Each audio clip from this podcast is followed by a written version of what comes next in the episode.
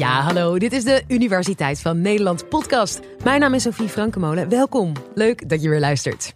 Stel, je maakt constant de verkeerde keuzes. Je kwetst je beste vriend, je geeft te veel geld uit of je begaat een misdaad. Die beslissingen kunnen nare gevolgen hebben. Hoe zorg je ervoor dat je niet opnieuw de fout ingaat? Neuropsycholoog Lisa Cornet van Universiteit Leiden vertelt hoe virtual reality hierbij kan helpen. Dit is de Universiteit van Nederland. Stel je voor, je gaat aan tafel zitten tegenover jezelf. En niet zomaar jezelf, zoals je elke dag in de spiegel ziet, maar jezelf over 10 of 20 jaar. Wat zou je dan aan deze versie van jezelf willen vragen? En waar hoop jij dat je over 10 jaar staat? Waar zou je trots op zijn? Best wel moeilijke vragen. Maar een levendig beeld van jezelf in de toekomst hebben is heel belangrijk voor de keuzes die je maakt in het hier en nu. Je hebt vast ook wel eens niet zo'n heel handige beslissing gemaakt. Je hebt misschien iemand gekwetst of veel te veel geld aan iets uitgegeven. Of denk maar eens aan goede voornemens die steeds mislukken. Twee keer per week willen sporten, minder snoepen, een maand geen alcohol. Waarom is het zo lastig om dat vol te houden? Ik ben neuropsycholoog en geïnteresseerd in menselijk gedrag. Ik vraag me af, hoe maken we keuzes? En waarom maken we soms zulke slechte beslissingen? De vraag wat jij over tien jaar bereikt wil hebben en hoe jij jezelf over tien jaar ziet, is hierbij heel erg belangrijk. Elke dag maken we keuzes.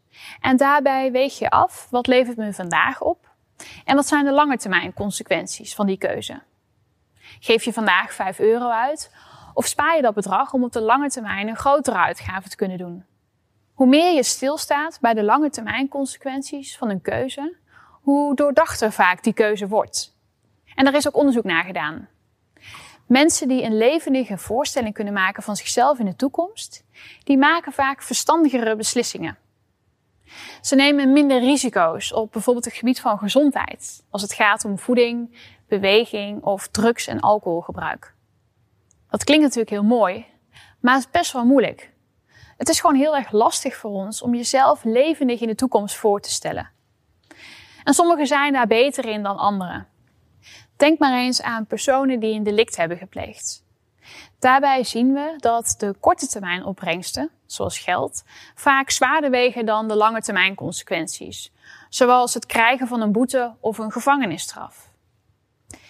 En nu we weten dat het hebben van een levendig beeld van jezelf in de toekomst kan bijdragen aan het maken van verstandige beslissingen in het hier en nu, is het een interessante gedachte dat crimineel gedrag zou kunnen afnemen naarmate het beeld van de toekomstige ik levendiger wordt. Maar hoe doe je dat? Hoe maak je de toekomstige ik levendig? Virtual reality biedt daarop mogelijk uitkomst. En hoe wij die technologie in ons onderzoek gebruiken, daar kom ik straks op terug. Maar ik wil eerst inzoomen op de kracht van virtual reality. Je kent het wel, virtual reality, kortweg VR. Het biedt je de mogelijkheid om vanuit je huiskamer naar een tropisch eiland te reizen. Of een avatar te zijn in je favoriete game. VR is populair en veelbelovend.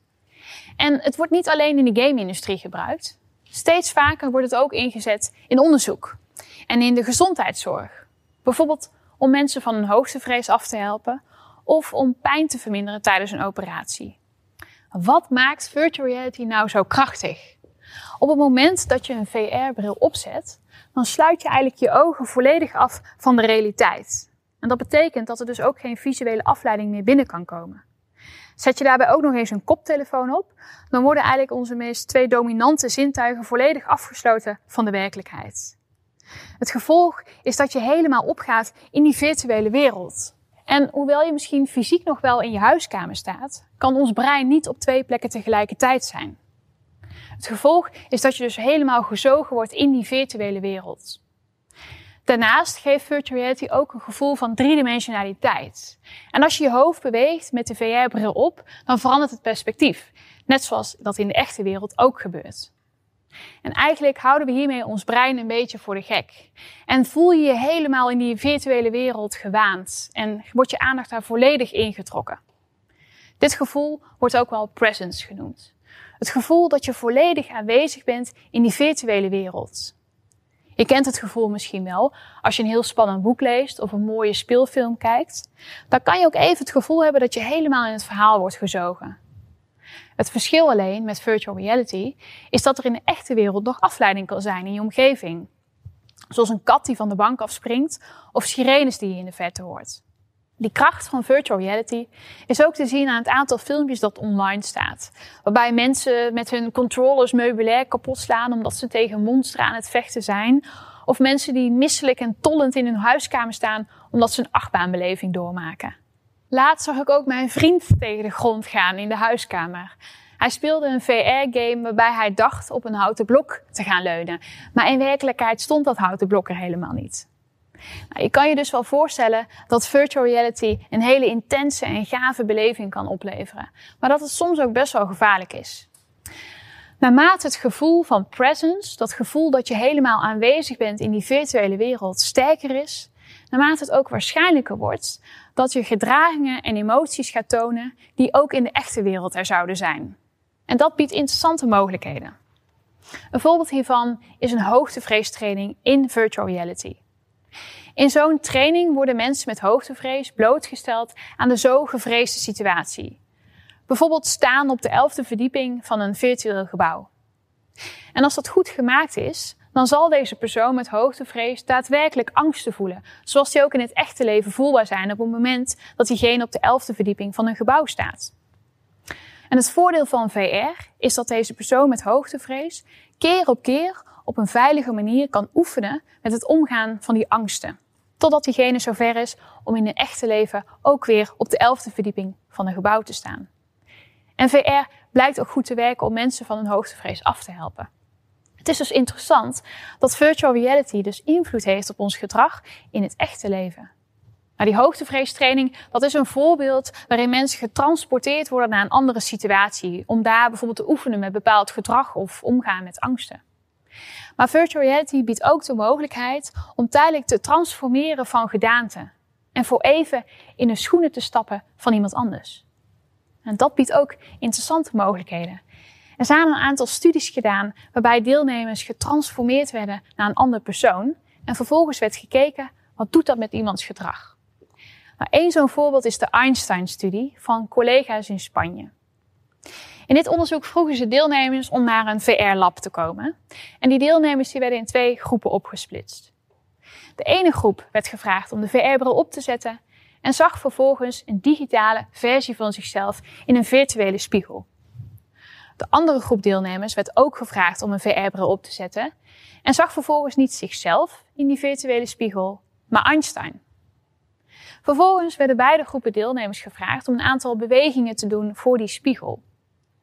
En de avatar die zij zagen in die spiegel, die synchroniseerde die bewegingen. En daarbij werd het brein eigenlijk even voor de gek gehouden, want daardoor lijkt het even alsof je echt naar je spiegelbeeld kijkt. En in het geval van de Einstein-groep kreeg deelnemers echt even het gevoel alsof ze in de schoenen waren gestapt van Einstein. Nou, na deze ervaring in VR werden de deelnemers gevraagd om de bril af te zetten en vervolgens moesten zij een best wel complexe taak maken. Het resultaat van dit onderzoek de deelnemers die in de VR-omgeving Einstein waren geworden, die behaalden een hogere score. Hoe kan dat? Kun je tijdelijk slimmer worden van virtual reality? Nou, dat is waarschijnlijk hier niet aan de hand. Maar wat een betere verklaring is, is dat die mensen die eventjes in de schoenen waren gestapt van Einstein, dat die meer zelfvertrouwen hadden gekregen en daardoor beter presteerden op die taak. En dit wordt ook wel het Proteus-effect genoemd. Gebaseerd op de Griekse mythologie Proteus, een zeegod die de toekomst kon voorspellen. Maar omdat hij daar niet altijd zin in had, kon hij van gedaante veranderen, zodat hij onherkenbaar werd. Het Proteus-effect in de context van virtual reality verwijst naar het fenomeen dat gedrag en attitudes beïnvloed worden door de kenmerken van de gedaante die je bent in virtual reality. Een voorbeeld. Stel, je speelt een onderhandelingsgame in virtual reality. En in die onderhandelingsgame is de avatar tegenover je, degene met wie je de onderhandeling aangaat, een stuk kleiner. Wat denk je dat dat met je doet? Onderzoek in Amerika laat zien dat in dat geval je een stuk zelfverzekerder die onderhandeling aangaat dan wanneer je de onderhandeling aangaat met een avatar die een stuk groter is dan jij bent.